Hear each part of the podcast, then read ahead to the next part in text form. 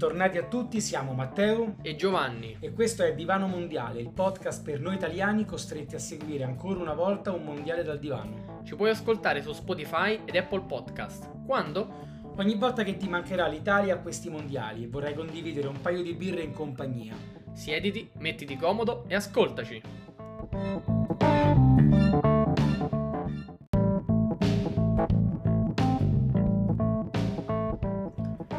Eccoci tornati a Divano Mondiale e adesso andiamo a sviscerare quello che è il gruppo E, ovvero quello tra Spagna, Germania, Giappone e Costa Rica. Un gruppo abbastanza interessante, forse tra quelli più aperti fin qui raccontati, o comunque uno di quelli più aperti, e in cui si affrontano quattro squadre molto diverse tra loro, che hanno aspettative anche di questo mondiale diverso, ma che possono comunque regalarci delle partite interessanti. Allora, sì Matteo, sono d'accordo con te. Secondo me questo qua secondo me è un po' il girone dei gol. Cioè, me lo immagino come un girone dove le statistiche sono totalmente folli, usciranno partite clamorose. Partiamo sempre un po' da forse la più debole, se vogliamo chiamarla così. Le ultime, tra virgolette. Che esatto, lasciamoci il dolce alla fine. Esatto, col Costa Rica quindi vogliamo partire. Allora, partiamo con il Costa Rica. La domanda è, perché il Costa Rica è il mondiale e noi no? Allora, la domanda è, ditemi almeno due calciatori che giocano nel Costa Rica. Dai, allora, guarda, per quanto mi riguarda il Costa Rica è solamente uno che solo...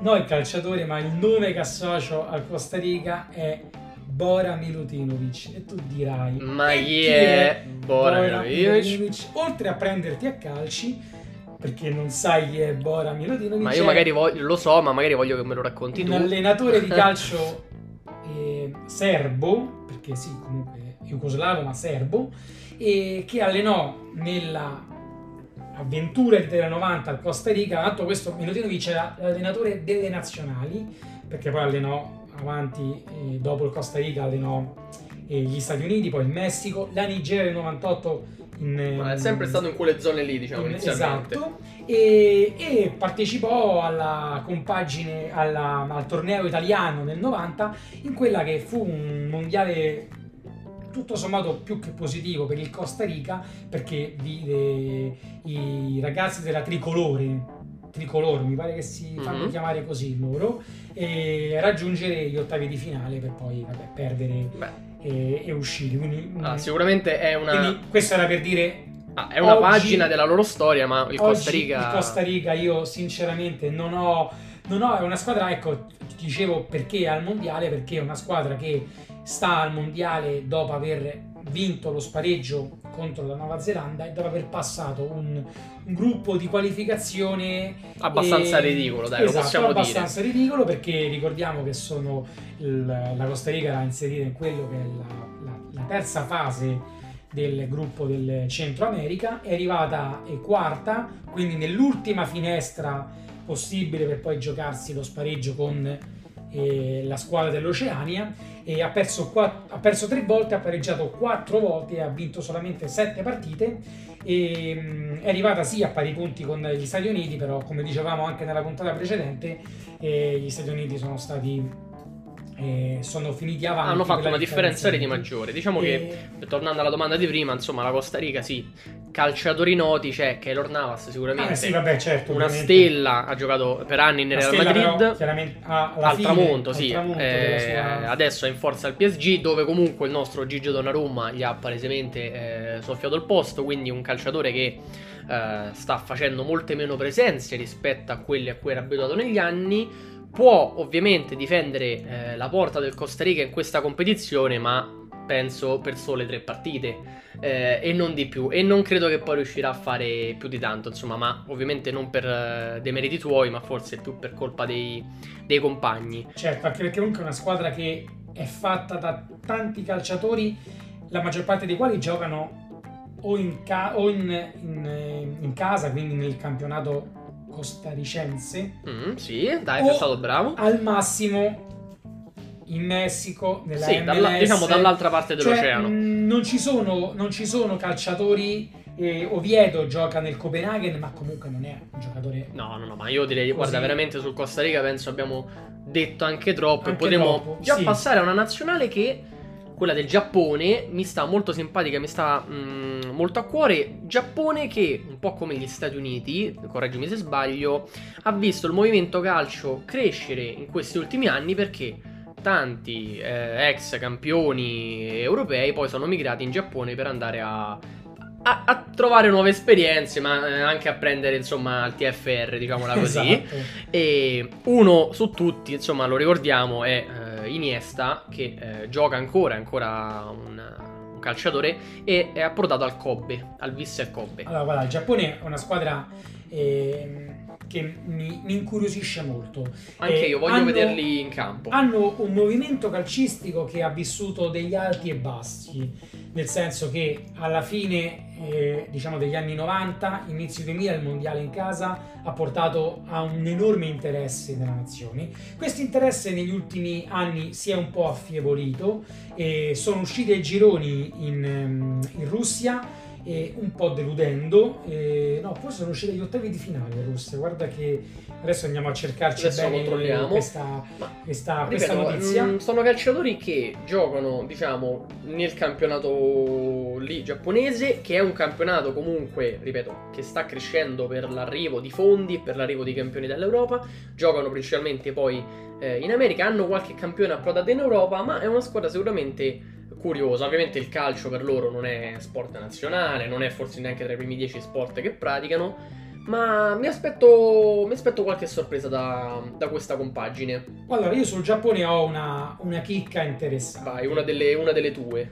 E la frase, intanto sono andato a cercarmi, sono riusciti a passare il girone per secondi in Russia, okay, con 4 punti, dopodiché durante i turni eliminatori persero 3-2 con il Belgio, che comunque ranking, insomma, no, un grande Belgio che poi nel turno successivo batté il Brasile per poi uscire in semifinale contro la Francia, quindi forse sì, ma poi a livello di ranking parliamo comunque del Belgio primo, esatto, a livello di nazionali. Io del Giappone la chicca ce l'ho con l'agonia di Doha.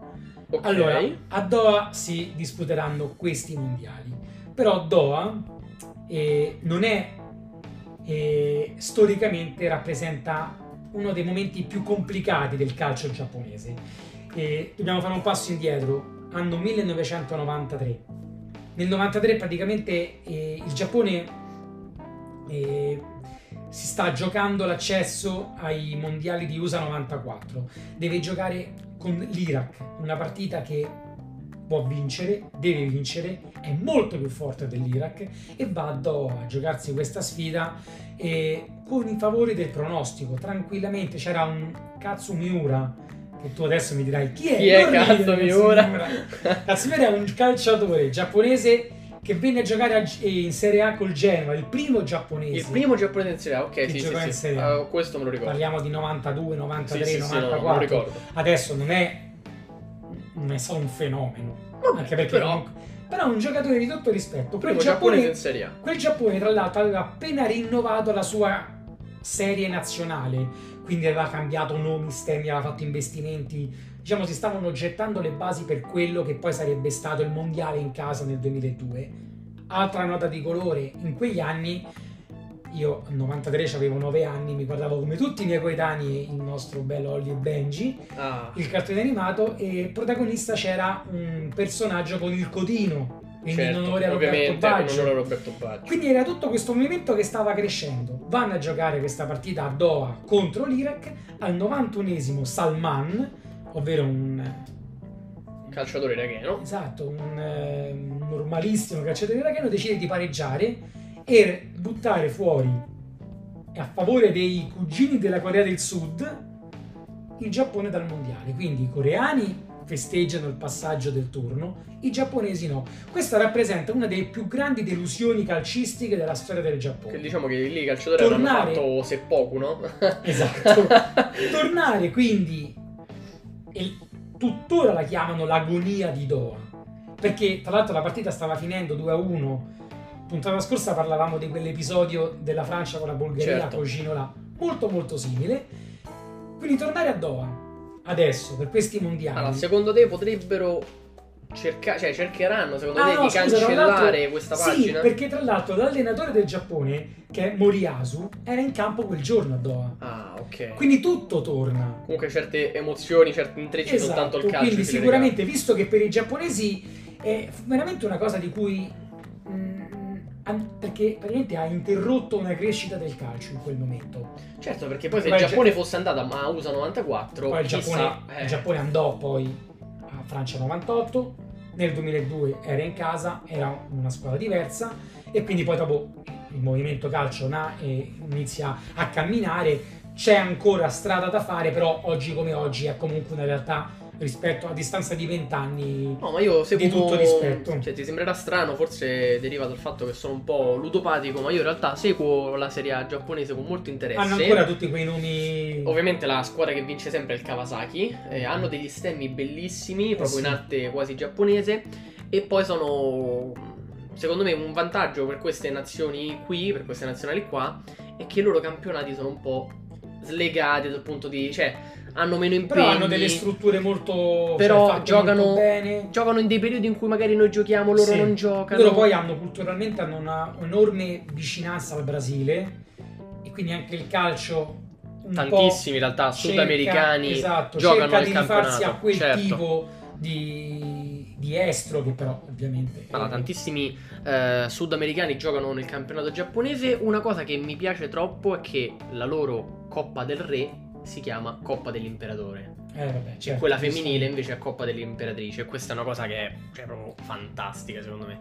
Sì, comunque è una nazionale che è molto affascinante, che sicuramente potrà allora, ci regalerà secondo me uno spazio qualche risultato interessante in un girone che però potrebbe essere proibitivo per la presenza della Germania e della Spagna. Da chi partiamo?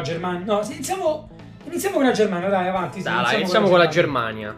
Allora, la Germania, vabbè, ricordiamo la Germania affrontata in casa loro e battuta in quello che è il mondiale del 2006, soddisfazione incredibile grazie a chi c'era, squadra veramente molto forte se parliamo di singoli, che ha ottenuto dei risultati incredibili in quello che è il suo girone di qualificazione. Le ha vinte praticamente tutte, no? L'ha vinte praticamente tutte, tranne ha perso una. Sì, è vero, sì, ha perso una partita con la Macedonia del Nord, ma probabilmente l'avrà persa quando era già sicura di essersi qualificata. Il dato incredibile è che hanno segnato 36 reti in 10 partite e ne hanno presi soltanto 4. Quindi è una squadra che comunque ha dimostrato solidità, nonostante poi gli avversari, insomma, di quel girone non fossero fortissime. Della Germania ho un parere, noi l'abbiamo affrontata anche recentemente in National League prima di quest'estate e ci ha abbastanza tritato. Vabbè, diciamo l'abbiamo affrontata due volte, una volta a giugno e una volta a settembre. Abbiamo prima preso un pareggio a giugno e poi 5-2, insomma, non mi ricordavo bene 5-2. Allora, per me è una squadra che alla lunga, quindi un girone di qualificazione come è stato, ha dettato legge, perché è una squadra tosta, o comunque storicamente è una squadra tosta. Il mondiale però potrebbe essere un'altra cosa, questo sulla carta, perché poi il mondiale, come diciamo sempre, è un mese in cui veramente è un momento a sé, è slegato da tutto. Quindi questo sulla carta, quindi se non si chiamasse Germania ti direi non lo so, la voglio vedere com'è che affronta il Giappone, che è una squadra che gioca al calcio, voglio vedere con la Spagna, cioè, sono curioso, cioè il fallimento potrebbe essere dietro l'angolo, però si chiama Germania. E come diceva Lineker, che è un vecchio attaccante dell'Inghilterra degli anni 90, il calcio è una cosa semplice, 11 contro 11 alla fine vince la Germania, perché comunque è la nazionale che più ci sta bene in un mondiale, una nazionale che veramente ha scritto pagine indelebili nella storia del calcio mondiale ed europeo. Ed europeo ovviamente detiene, proprio insieme alla Spagna, insomma, record di europei vinti, che sono 3. Poi ha vinto 4 mondiali. Gli ascoltatori qua non ci vedono, ma vedranno sicuramente le foto sui social. Abbiamo una maglia della Germania, la maglia più bella probabilmente, per quanto mi riguarda, prodotta dall'Adidas nell'Italia 90, il primo mondiale con la Germania unita, che vinse la nazionale tedesca. In Brasile, lo vogliamo ricordare quello che è successo con il Brasile, cioè una cosa unica nel suo genere in quella semifinale contro i padroni di casa, e hanno conquistato il mondiale poi in Brasile, un mondiale dominato, giocato veramente, veramente bene. È una squadra che veramente nella storia, anche nel mondiale in casa, era una squadra che, ecco, per esempio, no? Loro hanno vissuto veramente un dramma in quella semifinale che noi ricordiamo con enorme gioia. Chi se la scorda? A Dortmund. No, quello è stato un momento veramente unico e bellissimo. Però loro da quel momento sono stati in grado di ripartire, quindi di, diciamo, rimboccarsi le maniche e gettare le basi per quella nazionale che poi nel 2014 si è rifatta di quella sconfitta, sì, nel 2006 in casa. E tra l'altro il prossimo europeo sarà in Germania, quindi adesso questa è una squadra, e poi soprattutto è una squadra che dà continuità. A livello di 11 io non lo so, cioè li vedo un po' deboli in attacco. Allora, secondo me c'è stato un po' un cambio, no? È finito un ciclo, diciamo, in quegli anni, e se ne è aperto uno nuovo. Hanno, lo stavi dicendo anche tu con Werner, però hanno dei calciatori che sono molto giovani, cioè se pensiamo a Musiala, comunque stella del Bayern Monaco, è del 2003, sì, quindi parliamo di un ragazzo di 19 anni. Sané in questo momento è infortunato, vediamo se recupererà per quanto riguarda il mondiale, ma parliamo di un ragazzo che è del 96. Cioè, sì, calciatori, cioè, giovani, tutti molto molto giovani. Probabilmente è rimasto, insomma, in porta c'è Ter Stegen, che comunque ha 30 anni, portiere del Barcellona, ma per il resto hanno un organico rinnovato rispetto a quelli che erano poi 4-5 anni fa, insomma, le ultime competizioni a cui hanno partecipato e che hanno fatto bene. E poi soprattutto loro vengono, che poi, cioè, non ce lo ricordiamo, ma in Russia hanno fatto molto male. Cioè, in Russia sono usciti vincendo solamente una partita, da ultimi di un girone molto facile, sì, che sì, doveva essere era con Svezia, Messico e Corea del Sud. Hanno perso la prima partita col Messico e sono riusciti solamente a battere la Svezia per poi perdere l'ultima con la Corea del Sud. Quindi anche lì ci si aspettava tanto da quella Germania, che era la campione in carica, e poi dopo non c'è stato. Quindi loro sono bravi poi a riorganizzarsi. Ripeto, sulla carta, se guardiamo l'11... Sulla carta, se guardiamo anche il girone, diciamo, secondo me fanno il loro. Il girone lo passano. Tu pensi che lo passano tranquillamente? Lo passano magari da secondi, dietro a questa Spagna incredibile. Io sbilancio, vabbè, li facciamo dopo i pronostici. Però dopo. Io ripeto, secondo me è una Germania che può sperimentare in questo mondiale, diciamo, nel senso, può fare il suo. Allenati da Flick, che comunque è un grande allenatore, no, certo, non, assolutamente non sta, sì, più al Bayern, quindi non è il Bayern la nazionale, però comunque è un allenatore che ha un pedigree veramente veramente di livello. Ovviamente su quella che è poi la strada della Germania si piazza la Spagna, sì, che sta tornando quella di un tempo, che sta tornando una vera corazzata, una squadra incredibile.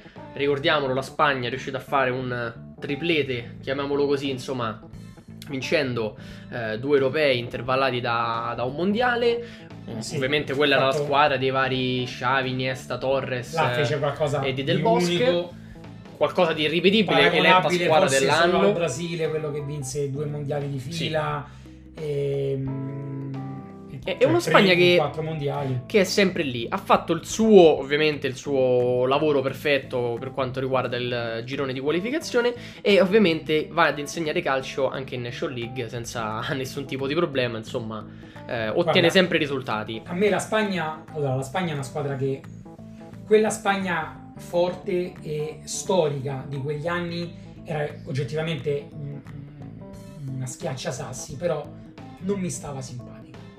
Questa Spagna, allenata da questo Luis Enrique, è una squadra che ammiro tanto, perché secondo me c'è una forza di gruppo, c'è una forza di insieme. E per esempio, noi la Spagna probabilmente è la squadra che più ci ha messo in difficoltà all'ultimo europeo, l'abbiamo incontrata in semifinale. Certamente sì. E siamo riusciti a passare solo grazie ai rigori, ma finita la partita, una partita in cui la Spagna ha giocato meglio di noi, Luis Enrique la prima cosa che fa è fare i complimenti all'Italia.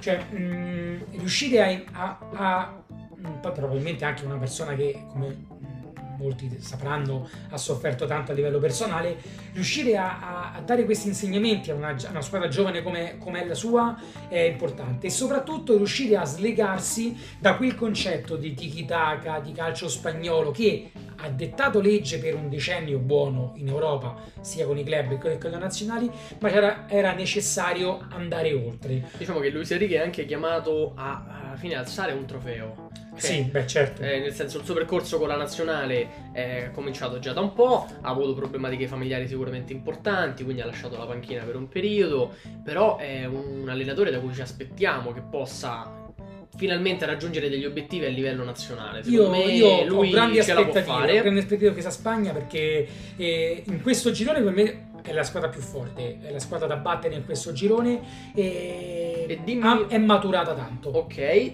voglio chiederti, perché abbiamo parlato dell'allenatore, che sicuramente è importante per quanto riguarda queste squadre che, ripetiamo, si vedono molto di meno rispetto a quelli che sono i club, no? Sono squadre che si vedono a fasi alterne durante l'anno, quando certo. Si può, quando non ci sono gli infortunati, tutte le difficoltà. Ovviamente gli allenatori sono anche chiamati a scegliere 23-25 giocatori, lasciando a casa alcuni.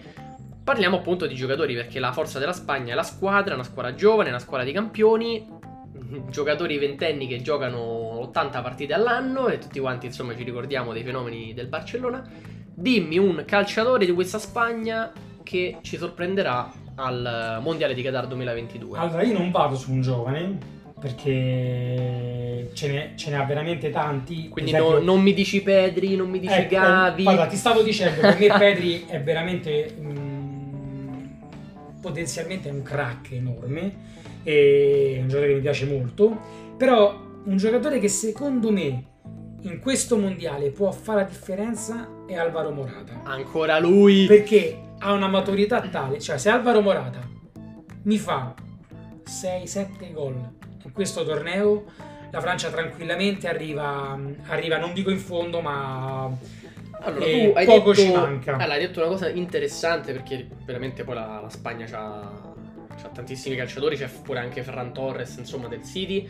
Però Morata è uno di quelli che ti fa il gol nel momento giusto. Esatto, cioè ti fa quel numero gol, 9. È il numero 9 vero, che sente la responsabilità e gioca bene sia col club che con la nazionale. Ti faccio un paragone. Che ti fa il gol giusto. Prima parlavamo della partita che ti serve.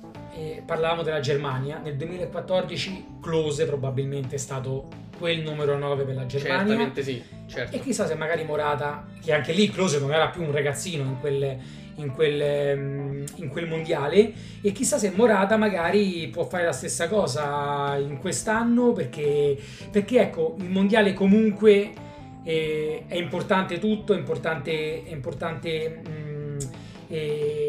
giocare bene, avere un insieme di squadra, essere fortunati, ma poi se c'hai un calciatore che ti garantisce una decina di gol, penso che è importante. No, che poi Morata, diciamo, insomma, insieme a tutti, cioè, messo insieme a tutti questi ragazzi giovani, Morata che a 30 anni sembra quasi un veterano, perché comunque ha costruito una carriera dove ha giocato in tantissimi club, ha fatto tantissimi gol, potrebbe essere il trascinatore di questa squadra. Io ho detto Klose, ma volevo dire Thomas Müller, che ne fece 5 gol in quel mondiale, non Klose. Va bene, Klose comunque è stato un campione anche in quel caso. Vabbè, sì, penso che su questo girone abbiamo detto tutto, insomma avete capito un po' quelle che sono le nostre idee per quanto riguarda i pronostici, e quindi penso che possiamo salutarci.